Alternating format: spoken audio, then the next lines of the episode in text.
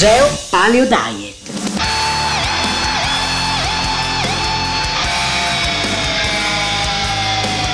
Geo Paleo Diet. La dieta del futuro viene dal passato.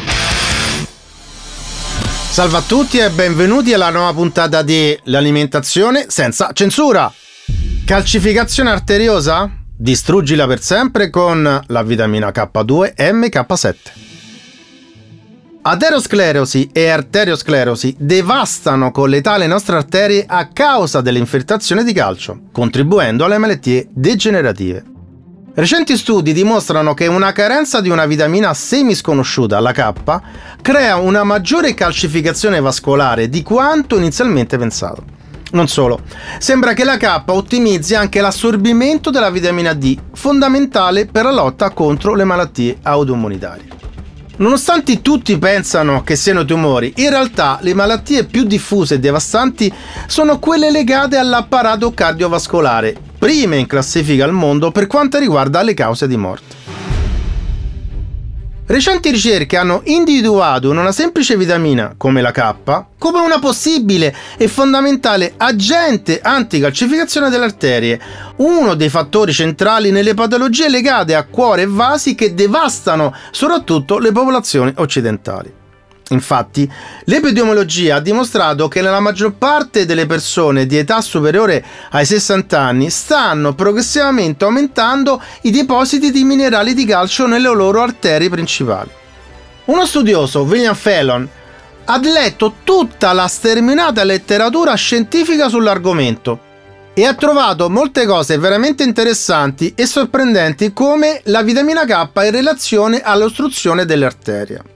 La calcificazione vascolare aortica riduce l'elasticità arteriosa che danneggia l'emodinamica cardiovascolare causando morbidità, cioè il tempo nell'arco della vita in cui si hanno uno o più patologie e mortalità sotto forma di ipertensione, stenosi aortica, cioè il restringimento di un orifizio, in questo caso l'aorta, ma anche di un dotto, di un vaso sanguigno, di un organo cavo, tale da ostacolare o impedire il normale passaggio delle sostanze che fisiologicamente passano attraverso di essi. Poi c'è l'ipertrofia cardiaca, l'infarto e ischemia degli arti inferiori, l'insufficienza cardiaca congestizia e l'integrità strutturale compromessa. La gravità e l'estensione della mineralizzazione riflettono il carico della placca aterosclerotica, tanto che è possibile prevedere, in base ad essa, la morbilità e la mortalità cardiovascolare.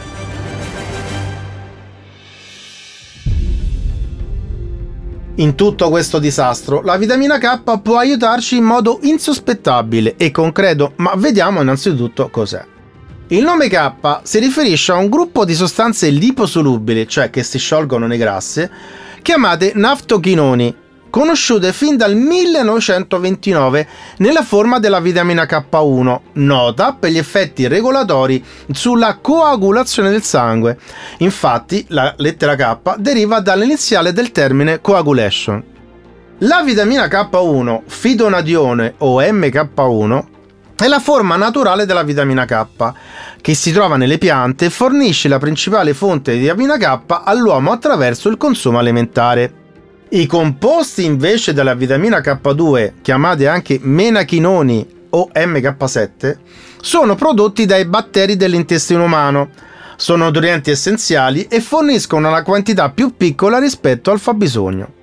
La vitamina K2 è un nutriente essenziale che fa parte del gruppo delle vitamine K e dello stesso gruppo fanno parte la K1, la K3, la K4 e la K5. Eccettuate la K3 e la K5, solo la K1, la K2 e la K4 hanno importanza per l'organismo umano. La vitamina K è quindi necessaria per la normale coagulazione del sangue nell'uomo più specificatamente è necessaria al fegato per produrre i fattori necessari al sangue per coagulare in modo ottimale. Il deficit della vitamina K o le disfunzioni epatiche, per esempio una severa insufficienza epatica, possono condurre a deficit dei fattori della coagulazione e a eccessivo sanguinamento.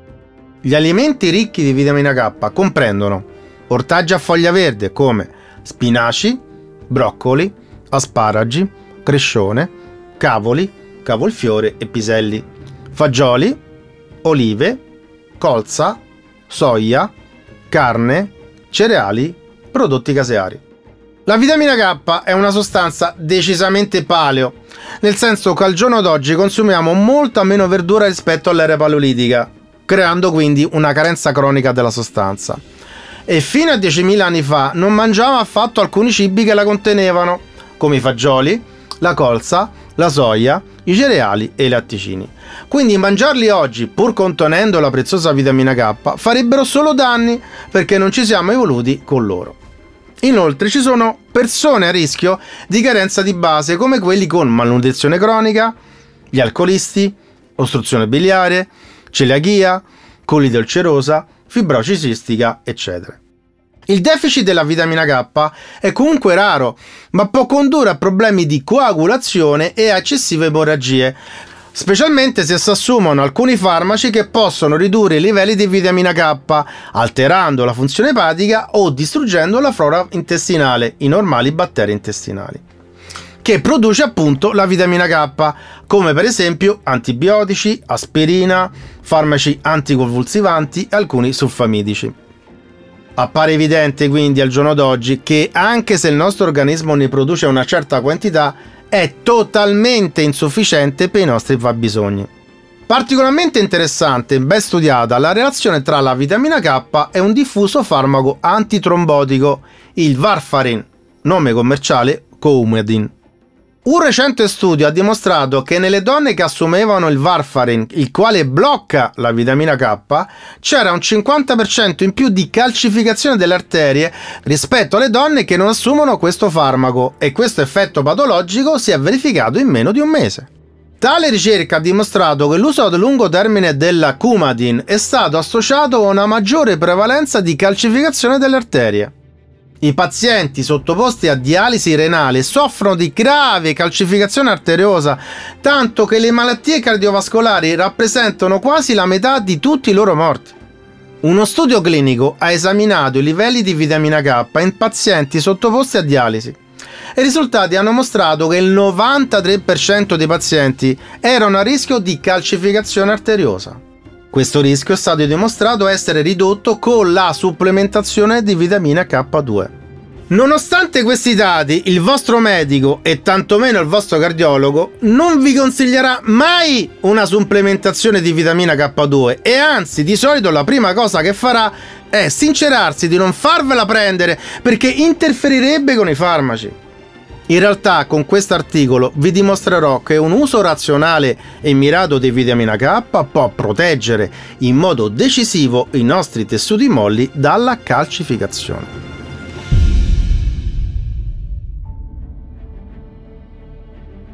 Pressione alta. Quando le arterie sono morbide e elastiche si espandono prontamente e si contraggono ad ogni battito cardiaco.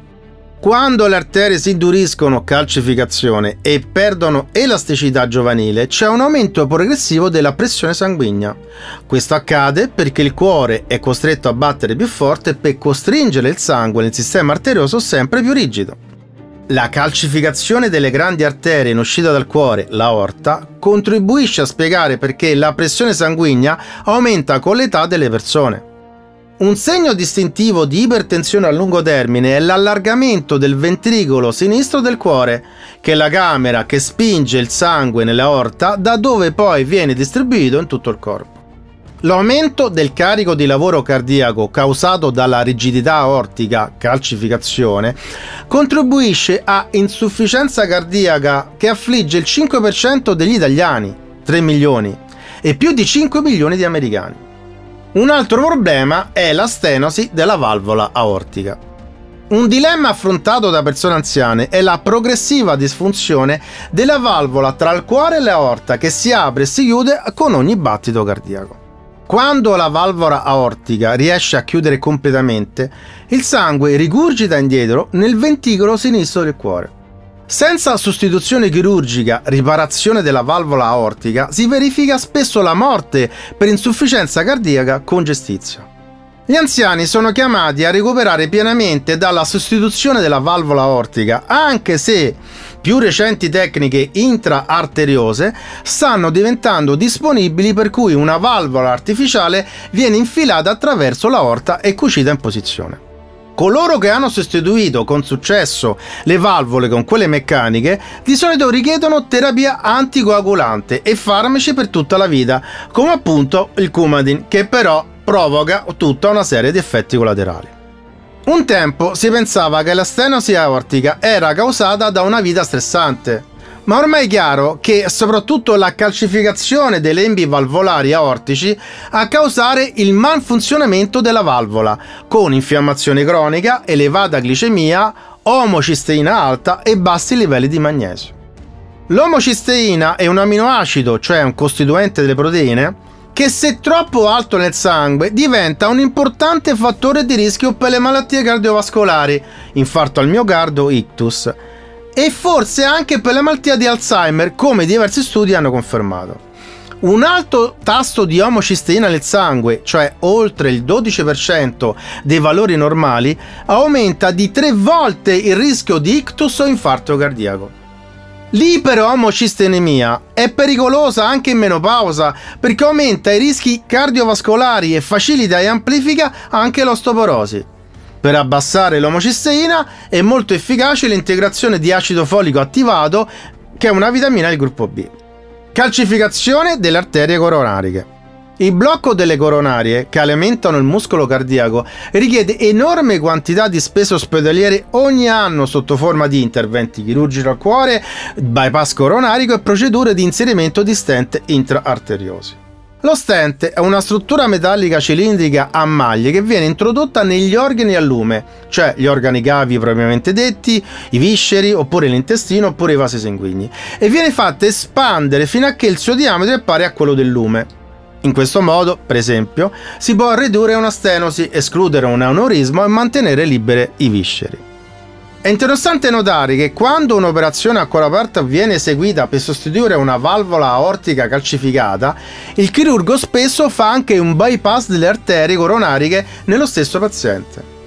È normale, dato che l'aterosclerosi coronatica e stenosi della valvola aortica hanno cause sottostanti simili come omocistina elevata, infiammazione cronica e calcificazione. La calcificazione gioca un ruolo significativo nell'accelerazione della formazione della placca aterosclerotica che restringe le arterie coronatiche con l'invecchiamento.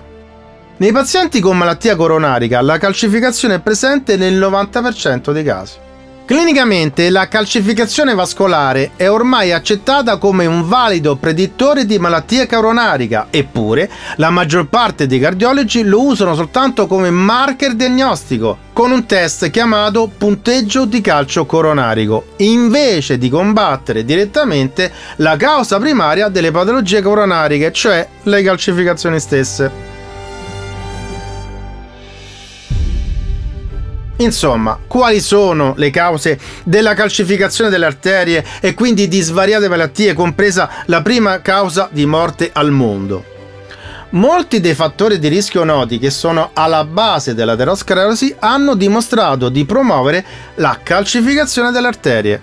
Molti di questi sono già noti, anche se non del tutto completamente accertati in qualche caso, come per esempio il colesterolo LDL elevato, l'omocestina alta, il diabete, l'insufficienza renale, l'infiammazione cronica e lo stress ossidativo. Ulteriori contributi alla calcificazione includono bassi livelli di magnesio, un calcio antagonista naturale, squilibri ormonali e iperparatiroidismo che causano un eccesso di calcio nel sangue ma in realtà uno dei motivi principali per cui il nostro sistema vascolare calcifica con l'età è invece sicuramente il più sottovalutato in assoluto e addirittura osteggiato, cioè l'insufficiente apporto di vitamina K. Infatti, un basso livello nel sangue di vitamina K2 stimola una proteina della parete vascolare che lega il calcio delle arterie, valvole cardiache e altri tessuti molli. Ma di tutto questo ne parleremo nella seconda parte del podcast Vitamina K2 dell'alimentazione senza censura. Geo Paleo Diet. La dieta del futuro viene dal passato.